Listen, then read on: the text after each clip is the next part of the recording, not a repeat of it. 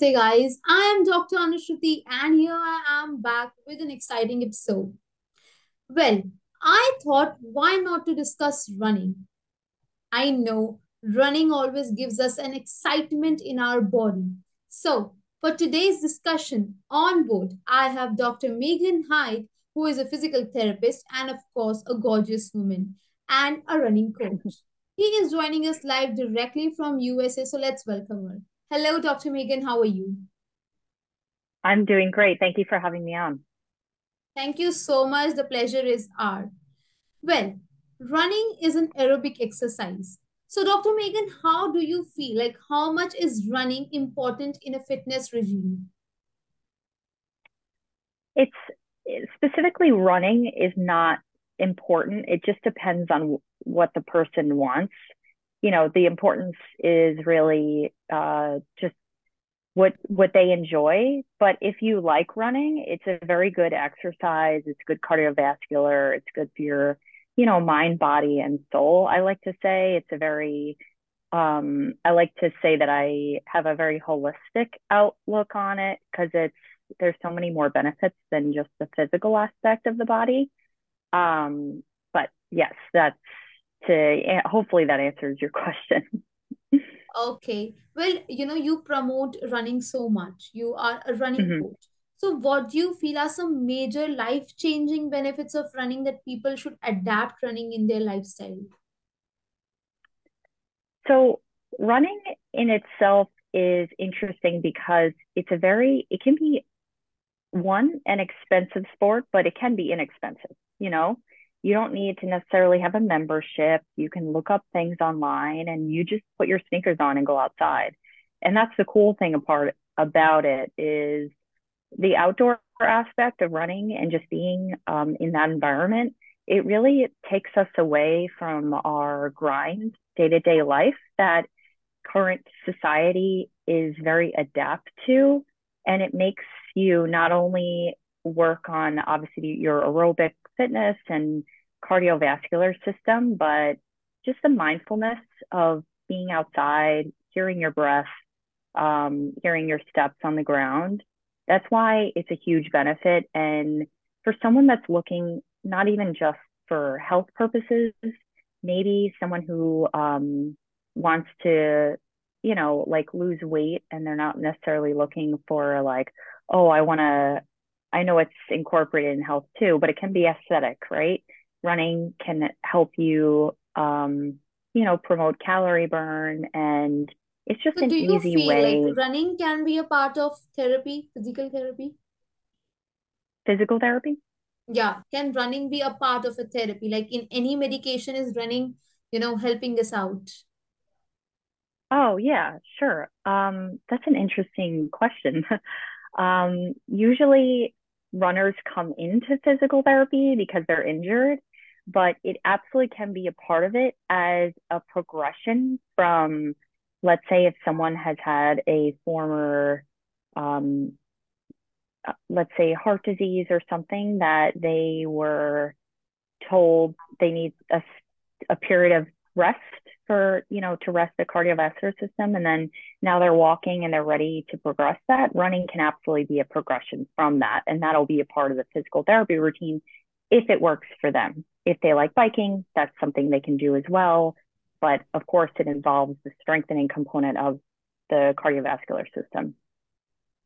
Well you know we have a lot of guys in my audience who are listening and watching this right now so for them who are beginners in running, you know, who are about to start the run after listening to you right now, what do you feel are some five basic mistakes that they should actually avoid or they should take prevention of before starting this running? Okay, uh, good question. So five mistakes to avoid. I would say is number one, um, just going right into it without any type of warm up.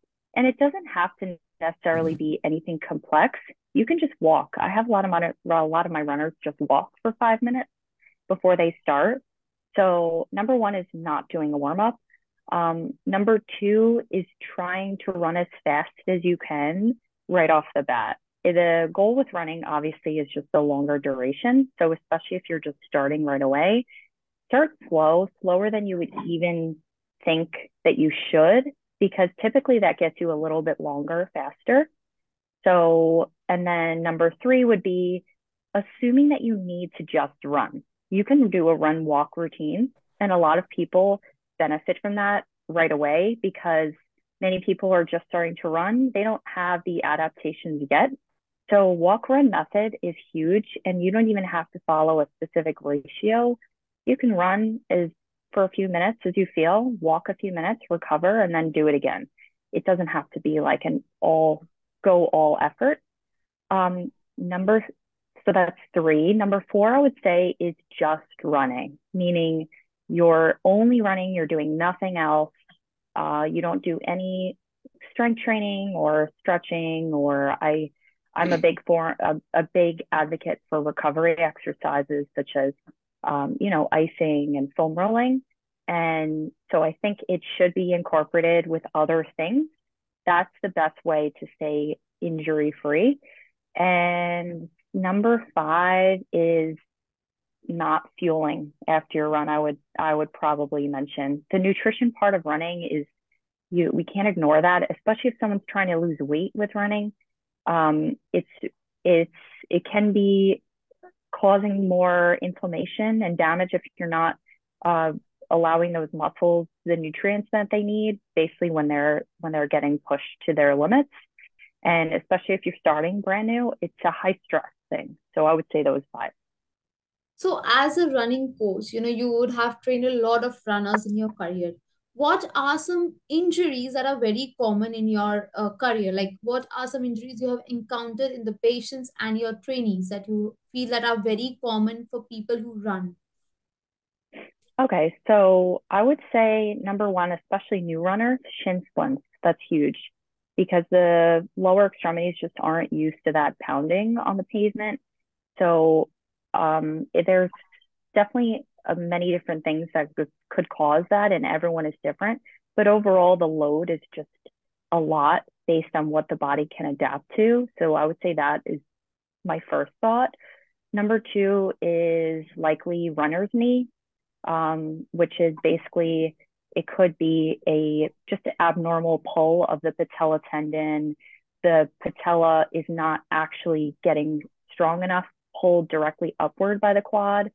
So there's some weakness compensation going on that's causing some abnormal strain. Um, and probably I would say maybe IT band syndrome, which is another knee area. Pretty much you're thinking lower extremities for the most common injuries. So IT band syndrome is similar to patellofemoral runner's knee patellofemoral pain syndrome, which it's it's it's like a tendon on the outside that it actually t- attaches all the way up at your hip first at a muscle that um, flexes the hip and then it goes down to the outside of the knee what happens with that specific diagnosis is again some sort of um, imbalance that either you know the hip flexors are working like higher than they they should in terms of the quads aren't um, offsetting that pull. And on the inside, it's really just an, an imbalance that is an overstrain on the outside of the knee. Okay.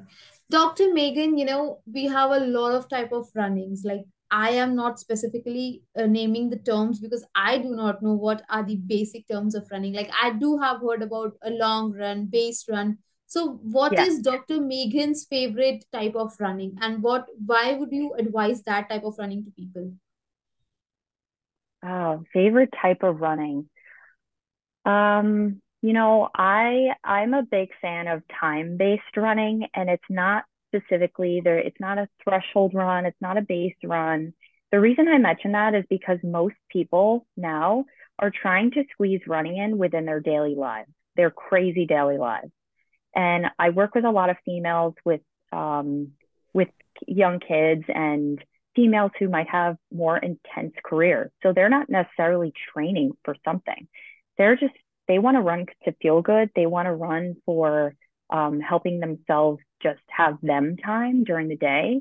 So what I really like programming for them is just go out for 20 minutes versus like having specific mileage um mileage based like sets i i like to say you know time blocking is really helpful so it i would i would say as a whole to call that time based running if you have 30 minutes in your day just to run then do a 5 minute walk do 20 minutes run and then a 5 minute walk cool down and that run could be a run walk like i said but that helps a lot of people who are thinking too much about what should I do? How fast should I go? Like, let's get back to basics and just squeeze it in your schedule first, and then we'll go from there. That's why I like time based running.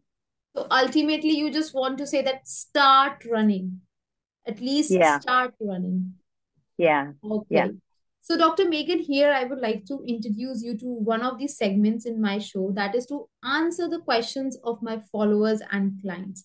So I do have a lot of questions for you, and I'll be asking some selected questions. So are you ready okay. to answer these? Sure. well, the first question comes from Shankar from Udaipur. He says, Hi, Dr. Meghan, how are you? Greetings from India.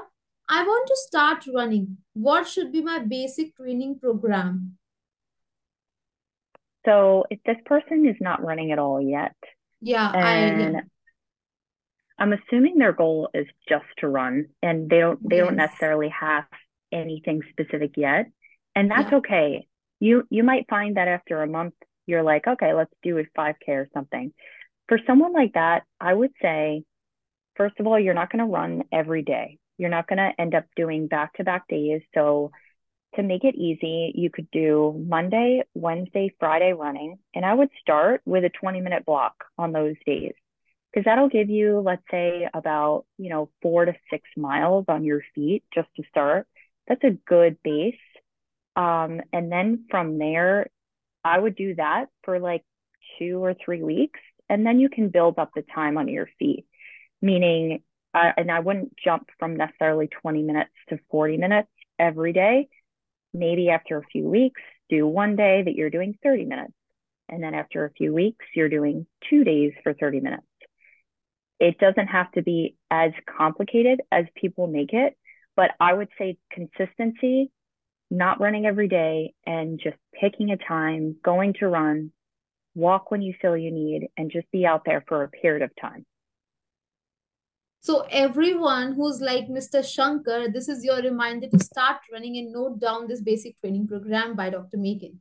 So, moving on, we have Jaydeep from Punjab. He says, I run normally around 10 rounds of 4 kilometers each. Do I have to wear some safety kits because I have seen some runners doing it? Is it necessary in part of running? Sorry, can you repeat that? He says that he runs. He is a runner. He's, he runs around 10 rounds of 4 kilometers each. He's asking that he has seen a lot of uh, you know runners wearing helmets and knee caps. So is he supposed to do that? Is it necessary to wear safety things while you are running? Oh um no you don't have to. Um i actually i'm surprised. Maybe where, where is this person from? From punjab india india. Yeah we know uh, here i have seen even i have seen a lot of runners and cyclists joggers they do wear some kneecaps elbow caps and uh, helmets. I don't know maybe yeah. especially when there's a marathon in my area they really yeah. do have all these safety kits a water bottle here and everything so. Interesting. It's not like that in the us um, uh, of course with cyclers it's it's important to wear a helmet you know because they're they're doing a little bit more especially if you're doing in the trails you're doing um, different elevations and I and believe and to run you set you ought to set your body a little free. What I think, like if you are caged with uh, safety kits and everything, I believe the running would get impacted. What do you think? Oh, I that that is an interesting way interesting way of uh, thinking about it. I I I don't see it as necessary if someone is worried about you know their coordination and tripping a lot that might be a different story but i think that's another another thing that gets people just thinking about too much information. We're in such an information age that I think it could limit you, like what you're saying. Like the if it works for you, it works for you. I don't necessarily have my runners do that because they don't need to. Um, but if you're in more unsafe and un like uneven terrain areas that you're going to be tripping a lot, that's a different story. Um, but I don't think it's necessary. Okay. So, Kajal from Ahmedabad.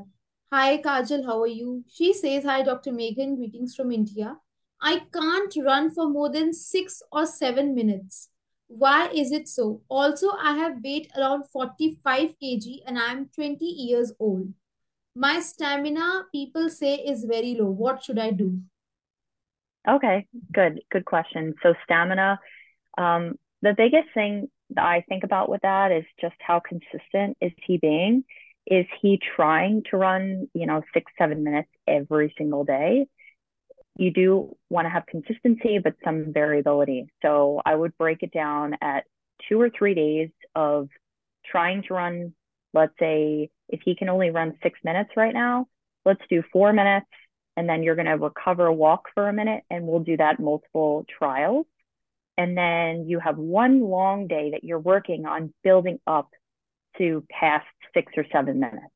And that might not happen for four to six weeks but um, we want to think about how consistent this person is. You definitely want to have a few a few periods during the week that you're doing shorter runs and that include could include walks and then one day on the weekend, if he wants to build up his endurance, then that could be his endurance day. It might not come right away, but my thought off the bat is there may not be enough consistency for him to see aerobic changes that he wants to see. Dr. Meghan, you know, as we just discussed stamina and a lot of things that are contributed to make a good runner you answered me in the very first or second question that diet is also a very big fact of matter here in running program. So what are you going to suggest? A proper diet what should it include to be a good runner?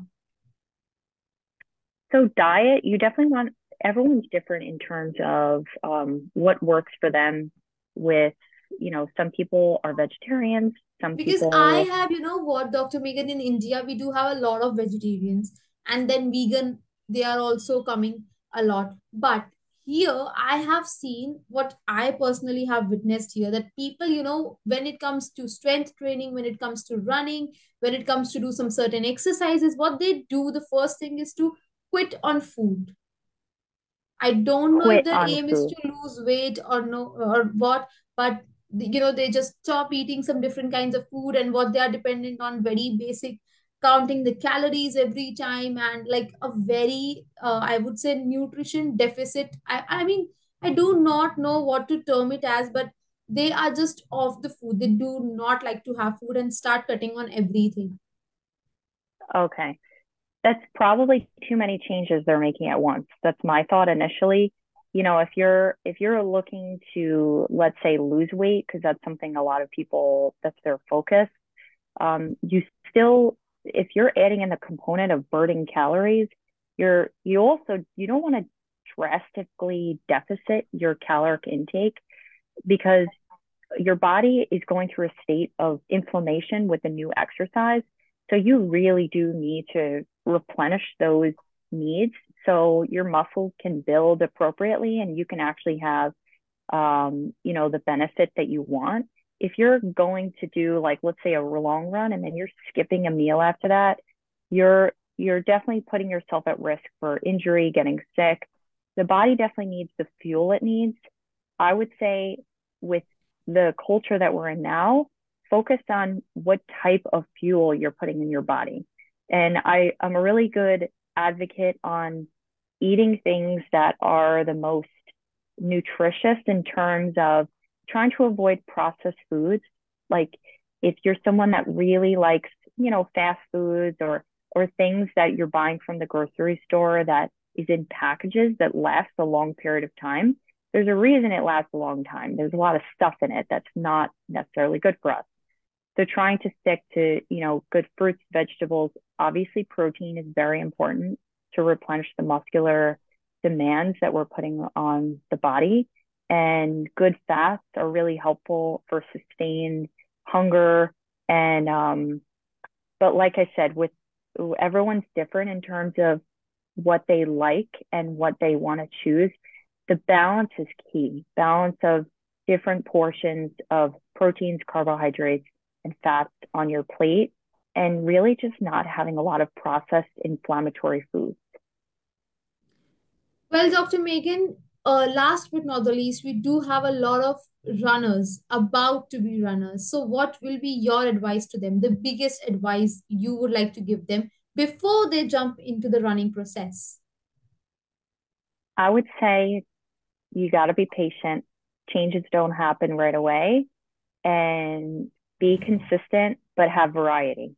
Those are the three things I would mention. Great. Thank you so much, Dr. Meghan, for joining in and taking out time from your schedule to speak to us, especially giving and enlightening us on this wonderful topic, enthusiastic topic, running.